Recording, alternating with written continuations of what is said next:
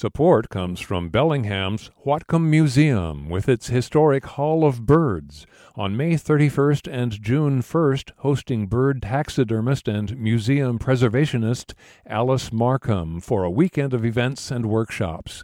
Details and tickets at whatcommuseum.org. You're listening to Soundside. I'm Libby Denkman. Radioactive Youth Media is a program here at KUOW that gives young people the skills and resources to do public radio journalism. The program launched 20 years ago, and on Soundside, we've been reconnecting with some of these journalists to get an update on the people and the radioactive reporters behind these stories. Today, we're revisiting a story from radioactive alum Annika Prom. Back in 2018, Annika brought listeners the story of Venerable Prenz Sa-Ngoun, a then 20 year old Cambodian American Buddhist monk. During a Khmer student conference in 2013, Prenz realized that many Cambodian American youth were out of touch with their culture. I was the only monk there.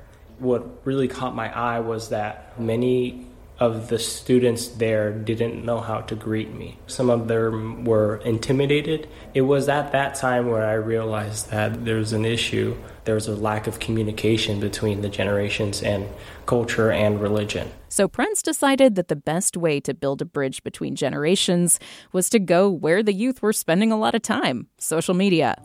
Buddhist statues are a representation and reminder of Buddhist teachings. A lot has changed since Annika's story aired six years ago.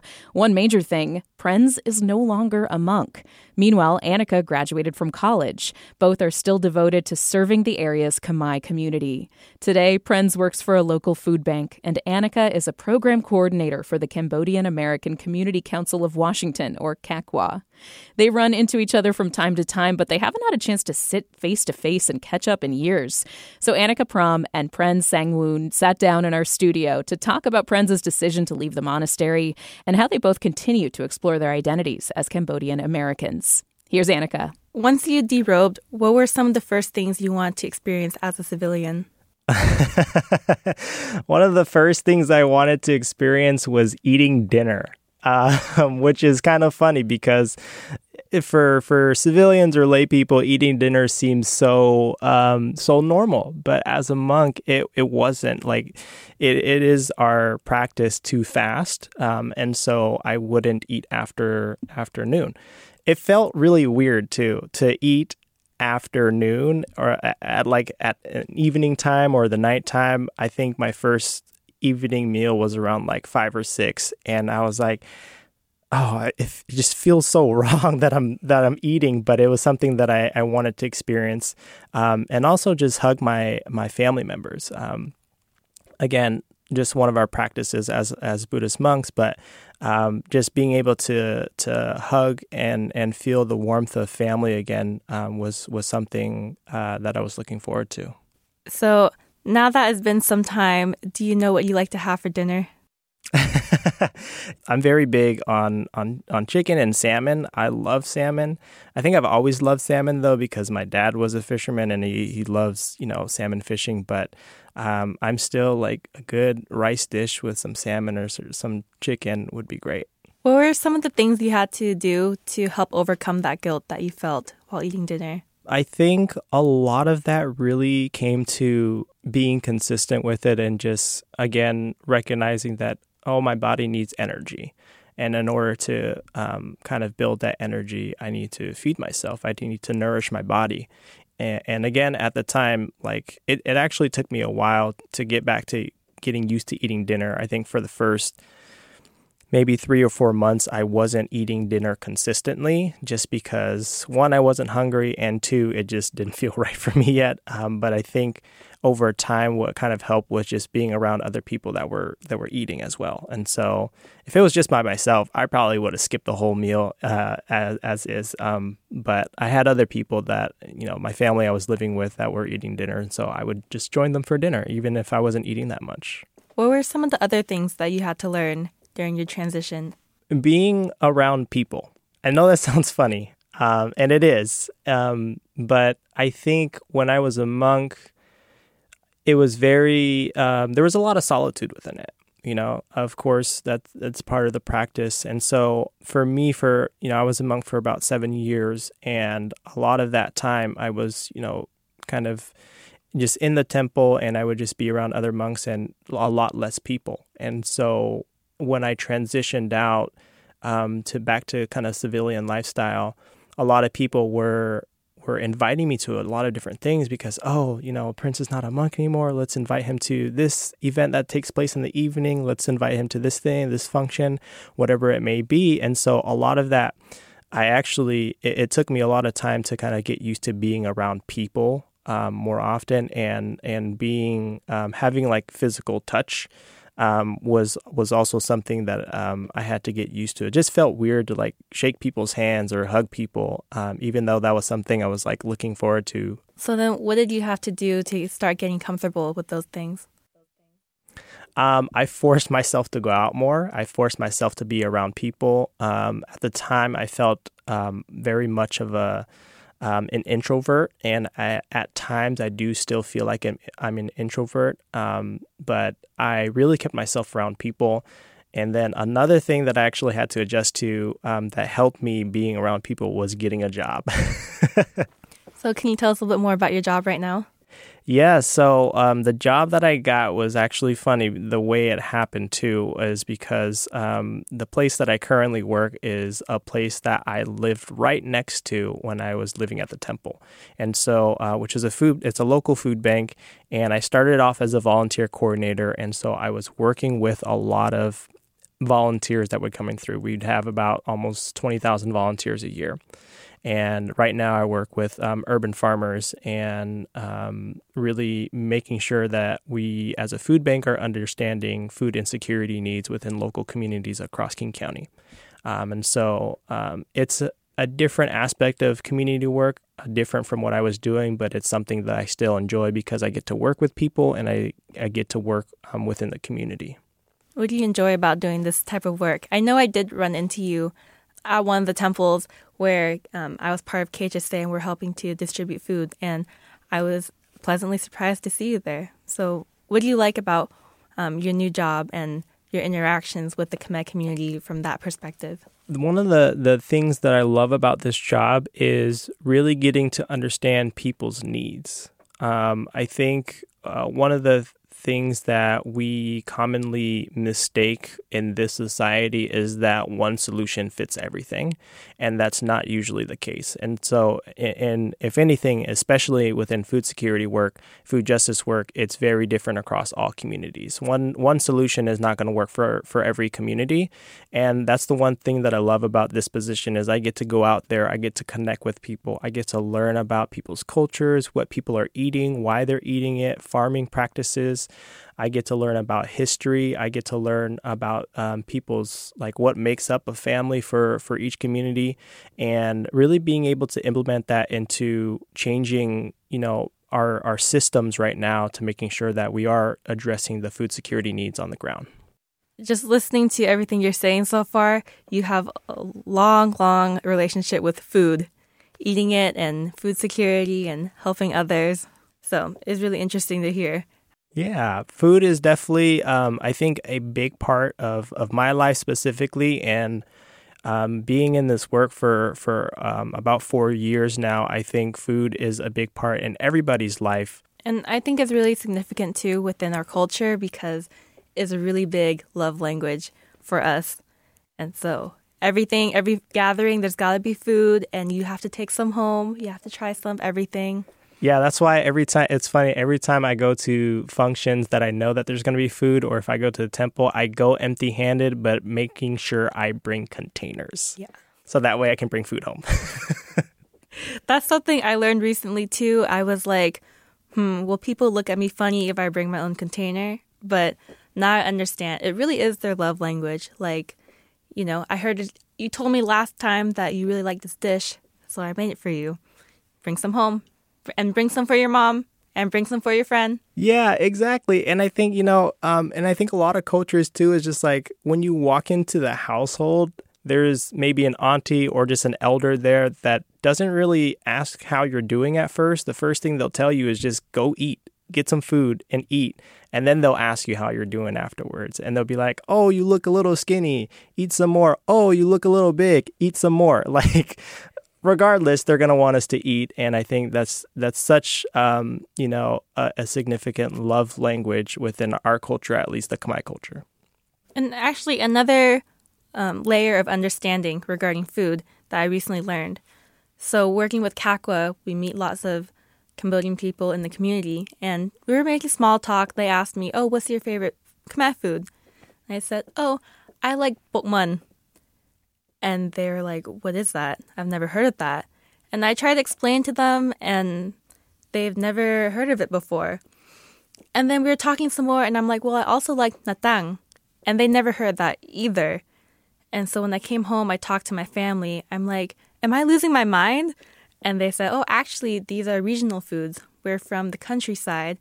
And, you know, most people, they come from the city. So these are examples of two foods that they don't eat. And that's when I really thought about, like, oh, you know, there's like like how language has dialects. There's also different foods and different ways of preparing them that I didn't realize before. Yeah, yeah, yeah, yeah. I think that's super interesting, and um, I think, yeah, because uh, are you fr- is your family from the north, the like northern part of of Cambodia? Yeah, we're okay. from um, Oddar Meanchey, Samrong area cool. My dad is too, and that's why I recognize your accent. So I'm like, ah, you're probably from the north side. So yeah, my my my dad's from Oddar Meanchey as well. Well, that's really I did not know that you were from Oddar Meanchey. So that's maybe we're family. I don't know.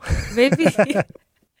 I mean, everyone knows everyone there. Yeah. So you know, and I love when the Khmer community comes together, and I think you know, of course, there are its flaws and there is a lot of judgment, but when I go to my CACWA events, we do a lot of business outreach to and we outreach to elders, and it's just lessons about business or how to use new technology. But whatever the case, at the end, we move out all the chairs, we turn on the music, and we have a little Romwong dance circle. And that's when I get to see people of all ages just come together and no judgment, dance as good or bad as they want to. And you know, just everyone in that space just owning that they're Khmer. And, you know, in, in the past few years, um, you know, since I last talked to you, of course, I've gone through a lot of academic and professional changes. And I was helping my little cousin prepare for his own job interviews. Um, he just turned 18. And I realized that when people ask the question, tell me about yourself, I always say, my name's Annika and I'm Cambodian. And I, I always like to preface with that. And I didn't realize, you know, it is really important to me just being part of this community and seeing other people in this community because there's so many Khmer people around here. And we need to do our best to support them. Even even though we're all so different and you you know, you might not agree with what some Khmer people do or how they cook things or what they do with their life, you know, at the end of the day we are a community. I love that so much. Um, and one of the reasons why is because, uh, and congrats to everything that you've done too.